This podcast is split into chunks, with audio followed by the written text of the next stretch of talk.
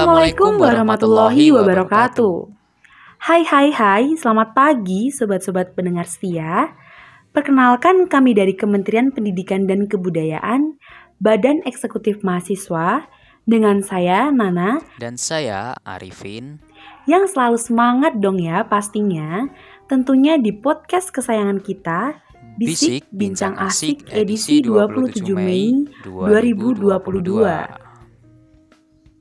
Hmm, gimana nih kabar teman-teman semuanya?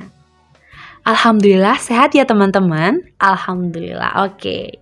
Tentunya di pagi yang cerah ini kita harus tetap semangat dan harus tetap berbagi ya teman-teman. Karena di pagi hari ini adalah sumber rezeki teman-teman. Jadi awalilah semuanya itu dengan bismillah dan selalu tersenyum.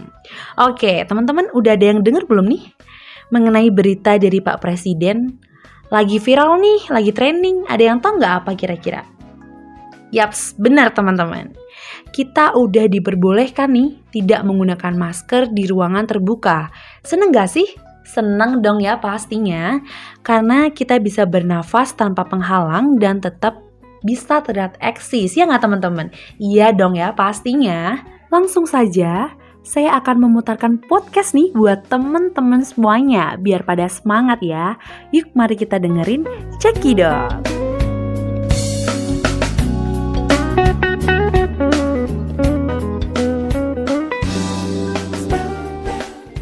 Pasca mewabahnya pandemi COVID-19 di Indonesia pada pertengahan Maret 2020 lalu, pemerintahan pusat maupun daerah dengan sigap mengeluarkan kebijakan dalam dunia pendidikan, yaitu meniadakan sementara pembelajaran tatap muka dan diganti dengan pembelajaran secara online. Dan kegiatan tersebut ini tuh bertujuan untuk memutus mata rantai penyebaran wabah. Pastinya ketentuan pembelajaran jarak jauh ini banyak membawa berbagai kendala. Karena yang kita ketahui ya teman-teman bahwasannya pendidikan di Indonesia ini awalnya tidak banyak yang menggunakan sistem digital dan saat ini tuh harus menyesuaikannya karena untuk memenuhi kebijakan dari pemerintah. Oh ya teman-teman, ini penting banget loh ya buat teman-teman. Aduh pakai banget loh ini. Oke, jadi tuh gini teman-teman. Pendidikan ini tuh sangat penting kita dapatkan karena jika kita tidak mempunyai ilmu dan pengetahuan, kita akan mudah dipermainkan dan ditipu oleh orang lain. Dan pendidikan juga merupakan suatu proses kehidupan yang berguna untuk mengembangkan diri untuk dapat melangsungkan kehidupannya. Sehingga menjadi orang terdidik itu sangat penting ya teman-teman. Oh ya, saya mau tanya nih sama Mas Arif ini. Kenapa sih Mas pendidikan bagi mahasiswa itu perlu? Oke, jadi pendidikan bagi mahasiswa itu perlu karena ada beberapa alasan. Alasan yang pertama, kuliah itu penting untuk meningkatkan keterampilan dan pengetahuan. Sistem pendidikan yang ada di Indonesia saat ini pada level SMA, MA, SMK, ataupun kejuruan masih relatif umum. Meskipun sudah ada penjurusan, namun belum sampai pada level siap kerja, dilihat dari sisi keterampilan dan pengetahuan. Jadi, kuliah ini adalah proses untuk mengembangkan kemampuan yang sudah didapat di bangku sekolah menengah tersebut. Yang kedua, Jangan bangga, karena kuliah sekarang ini adalah standar pendidikan terendah. Berbeda dengan zaman dahulu.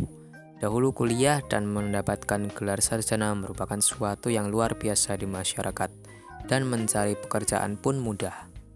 Tapi sekarang jumlah sarjana sudah membludak, sudah sangat banyak. Semua lowongan kerja sekarang menggunakan standar minimal ijazah sarjana atau setidaknya diploma. Jadi kebanyakan masih banyak lulusan SMK yang menganggur. Yang ketiga, makin tinggi pendidikan, maka peluang kerja juga semakin besar. Jadi, makin tinggi pendidikan, maka kesempatan karir kita semakin luas. Nah, ingat saat ini syarat minimum sebuah pekerjaan tidak lagi minimal SMK, namun kebanyakan sudah minimal diploma atau sarjana. Yang keempat, kuliah membuka wawasan dan pengetahuan yang membuat pola pikir kita menjadi lebih dewasa.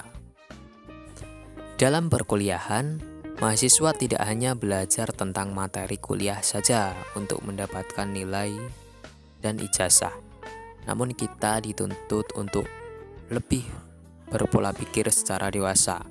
Apa sebenarnya tujuan kita itu kuliah? Yang kelima, bagi yang ingin berkarir di dunia akademis, kuliah bisa jadi jalan untuk pendidikan yang lebih tinggi lagi. Contohnya, jika kita ingin menjadi strata 1, 2, atau bahkan sampai level doktor, bahkan profesor.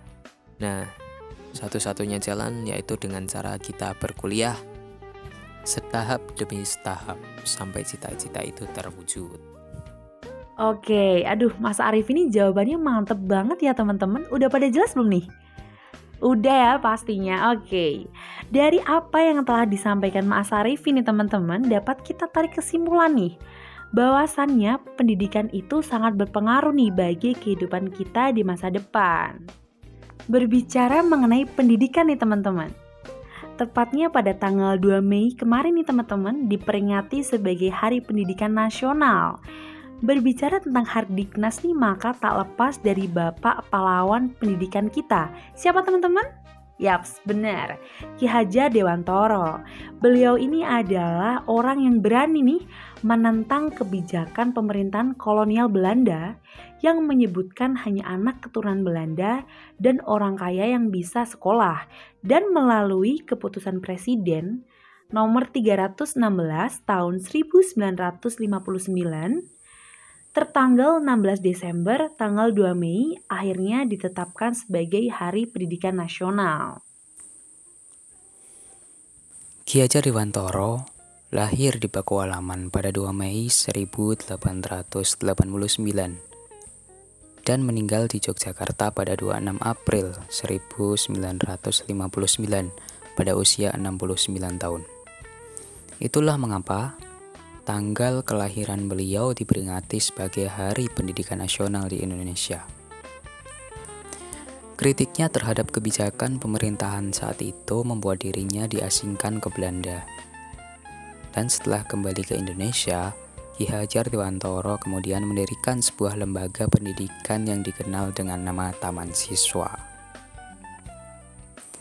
Setelah mendirikan Taman Siswa, masih banyak kontribusi Ki Hajar Dewantoro dalam ranah pendidikan Indonesia.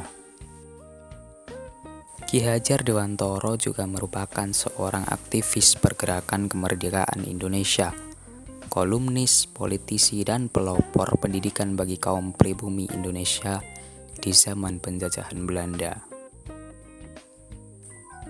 Mungkin itu sedikit penjelasan kami mengenai pendidikan sekaligus peringatan Hardiknas yang mungkin dapat menambah wawasan kita untuk ke depannya dan harapannya memberikan kesadaran untuk teman-teman semuanya bahwasannya pendidikan penting kita dapatkan di masa muda dan agar kelak kita menjadi manusia yang bermanfaat bagi nusa, bangsa, dan agama.